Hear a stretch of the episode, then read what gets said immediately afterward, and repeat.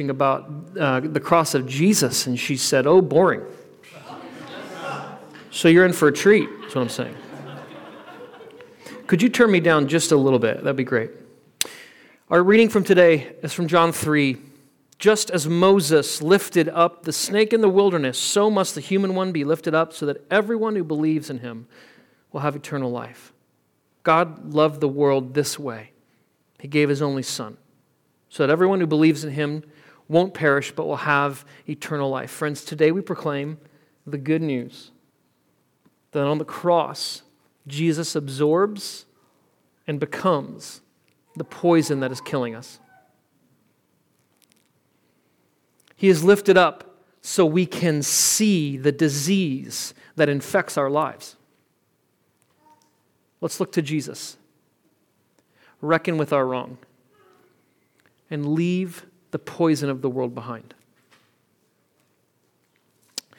John 3:16 is perhaps the most famous passage in the world. If you've watched an NFL game on TV, you've seen the man who sits, I think it's a man, who sits with a yellow poster board behind the field goals with the, the text. I think most people know this verse, even people who are not Christians. But have you ever noticed the weird verse that comes before it?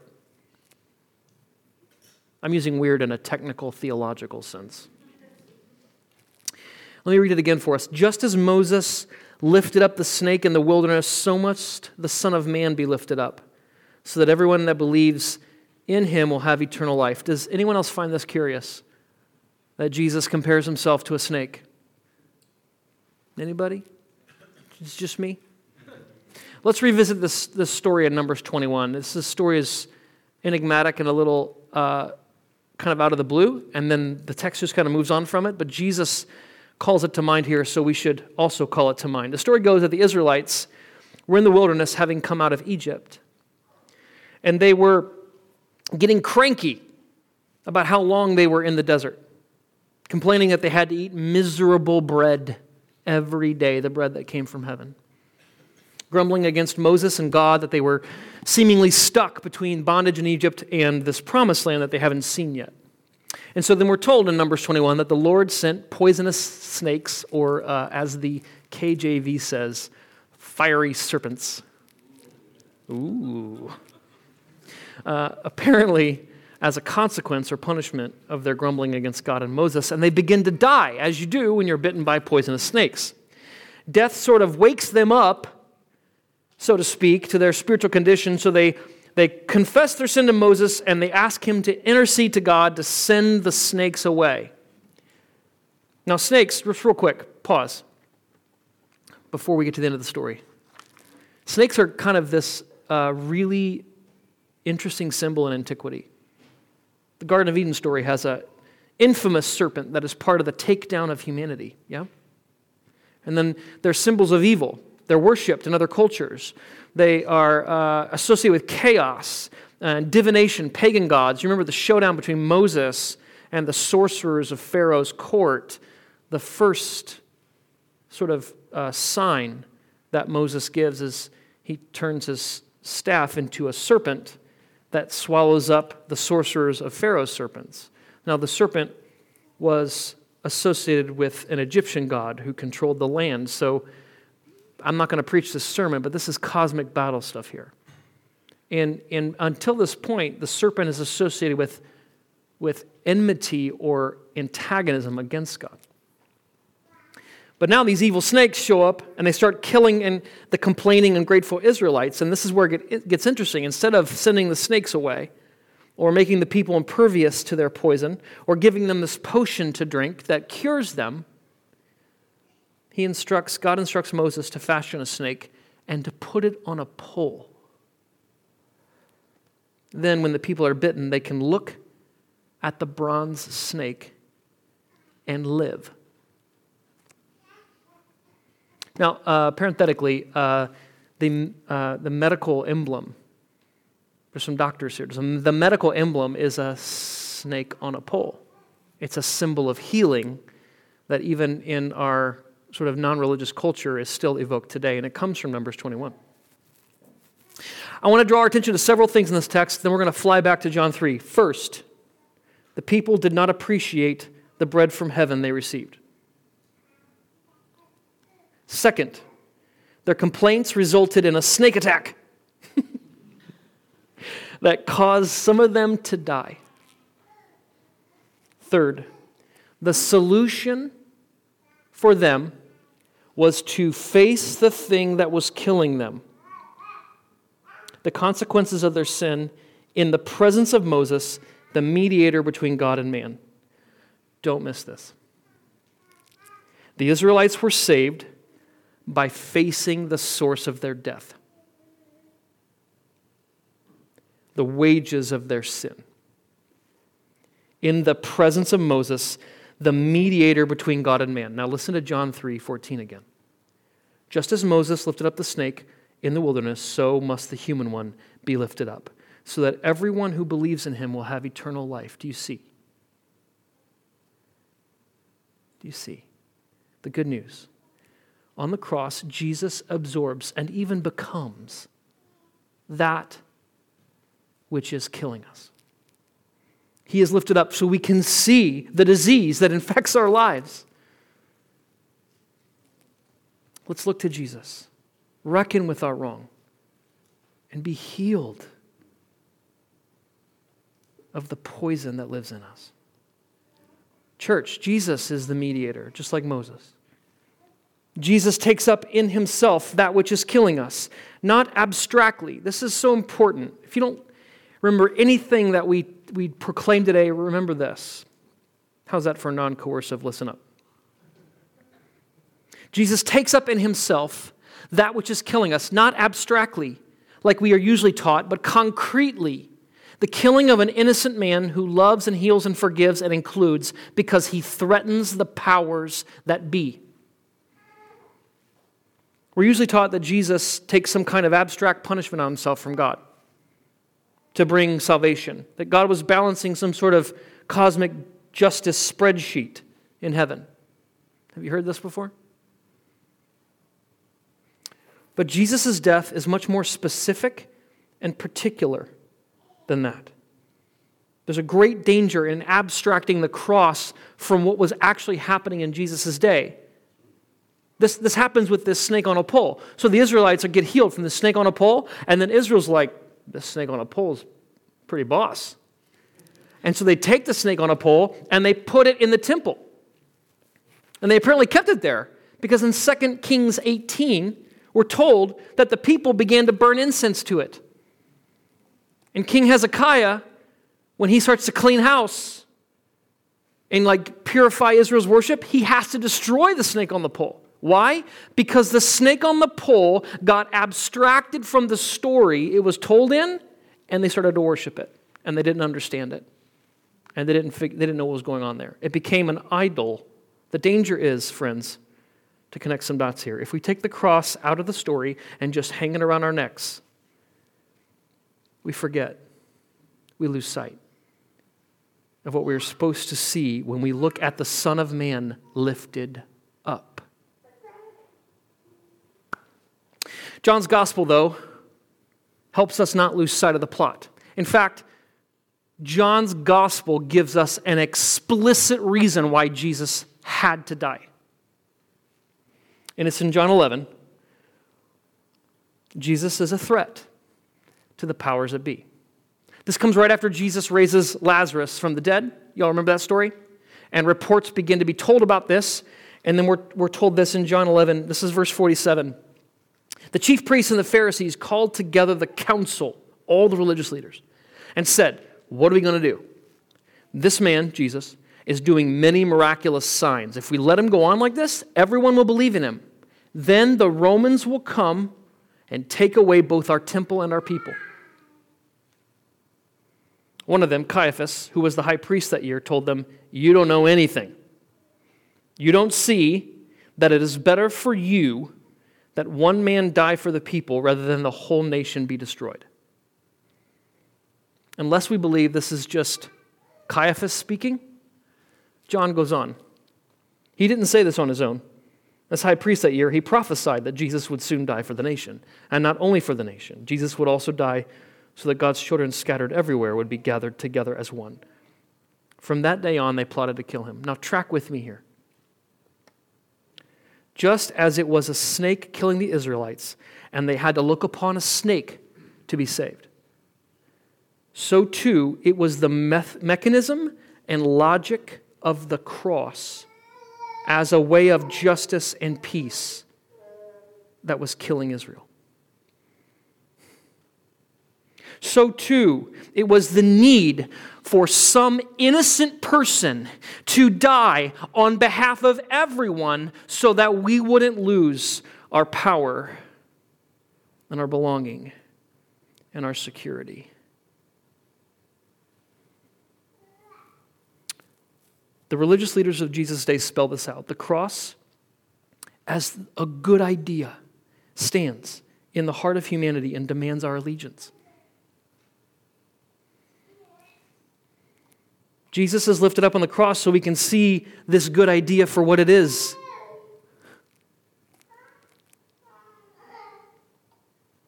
We can see that this good idea is, in fact, killing us. Our best ideas of how to bring justice and peace lead to the death of God. Our best ideas on how to achieve justice lead to us killing God. We kill love, but God so loved the world that Jesus absorbs our poison and hatred and violence for his love's sake and calls us to look upon Jesus on the cross to reckon what is wrong with us. Do you see this? Today we proclaim on the cross, Jesus absorbs and becomes the poison that is killing us, the retributive, scapegoating, blaming poison He's lifted up so we can see our disease for what it is. Let's look to Jesus, reckon with our wrong, and leave the world's poison behind. So here's just a list of things that are killing us. What's killing us is that our best ideas for justice and peace are unjust and violent. What's killing us is that in the name of self preservation and security and safety, we will justify anything as good. What's killing us is that fear and anger so consume our vision so as to make the most innocent person who ever lived look guilty. What's killing us is that we think more violence will bring peace. What's killing us is that if anyone shows us our badness, sin, or ignorance, they're what's wrong, and they thus must be eliminated. What's killing us is that we respond to other people receiving honor, esteem, and affection with jealousy and envy and anger. What's killing us is that when God visited us, we decided the best thing to do about it was to kill him. On the cross, Jesus absorbs and becomes the poison that is killing us. He's lifted up so we can see it. Oh, this mechanism, this way of establishing justice, this offering up somebody to die so we can preserve what we have. This is the poison that runs our culture. Let's look to Jesus, reckon with our wrong, and leave the world's poison behind. Friends, what's killing you today? Where does this poison show up in your life today? What enemy making, retributive, scapegoating, self preserving, reconciliation, despising poison works its way under your skin? What venomous evil has bitten you so that you can't think straight? That bad ideas seem like good ideas, and you think eliminating, violently eliminating opponents will bring peace. Lent is a season to once again face that which is killing us. Can you see Jesus on the cross? Can you see him on the cross revealing and absorbing your poison today?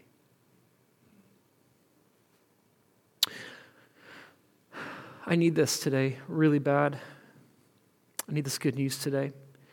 Friends, I have a hard time praying right now. I have a prayer book. Um, a lot of, a lot of uh, denominations or traditions, they're known by their, their doctrinal statement. You go on their website and they've got the Westminster Confession of Faith or uh, another doctrinal statement, uh, Baptist Faith and Practice doctrinal statement. Lutherans have theirs as well. Uh, we're Anglican, so we have, an, we have a creed and a prayer book. We have, doc, we have doctrine and dogma, it's important, but we know who we are because of how we pray, how we worship. And it's one of the things that drew me into Anglicanism. And it's also one of the things that makes it really hard to pray because right now, as I pray my prayers as an Anglican, I have tons of anxiety and anger towards other Anglicans. It's actually triggering for me to pray my prayers. This morning, a person followed me on social media who um, I have enmity with. Enmity is a fancy word that means uh, anger and opposition, unreconciled. The first time I met this person um, and I uh, introduced myself, um, and he asked what I did, and I told him, uh, and his comment was, I hate that. And he laughed. But it's one of those laughs where you kind of have to laugh because otherwise you're like, you know, you're off the charts jerk. And he just sort of laughed, like, oh, I hate, I hate that. You guys help people tend to their hearts? Pfft, I hate that. Then about a year later, uh, uh, Ben and I doing the table and our gravity leadership gig, um, he, he kind of, um, he had a position of influence and authority, and he, so he uh, flew us down, down to where he lives, and he tried to talk us out of doing what we were doing. We were naive. We didn't, have, we didn't really have a church. Our business was going to fail. Every cell in my body wants him to just go away. I don't want him crucified, mind you, because I'm a Christian. I just want him to low key, like, disappear. Maybe be embarrassed a little bit, or silenced, or marginalized. But looking at Jesus on the cross, I realize that all my fantasies about like getting even or being justified or him being, you know, stripped naked and publicly shamed are straight from the pit of hell. That, that impulse in me is what is wrong with the world. That, that the poison of wanting some sort of ret- retribution is what killed Jesus. So then I uh, need to look at Jesus on the cross. And when I look at him, here's the two things that happen. One, I can face my anger and anxiety. It's not that I deny them, like they're real. Like the stuff that he said to me was jacked up. Right, Ben? It's jacked up stuff. So it's not that I deny my hurt and pain, but uh, Jesus is taking it on the cross for me. So I don't have to die. So I can be healed. Friends, that's the cross I need today. That's the cross I need today. not some abstract account balancing where there's a transaction happening and I have to imagine a reckoning to my account. That doesn't help one bit with this guy. But when I, when I pray my prayers and I feel triggered and anxious, and I look to Jesus on the cross, and He is taking my anger and anxiety and making peace. Friends, where do you need the cross of Jesus today? What's killing you? What poison of the world courses through your veins? Who's the person you want to see on a cross? Maybe not a cross, maybe just like low key, publicly shamed.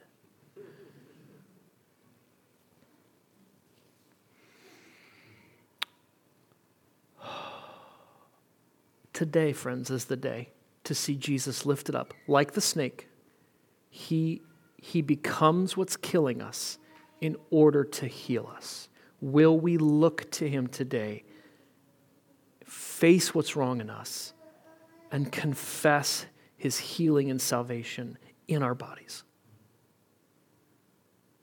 In the name of the Father, and the Son, and the Holy Spirit. Amen. Amen.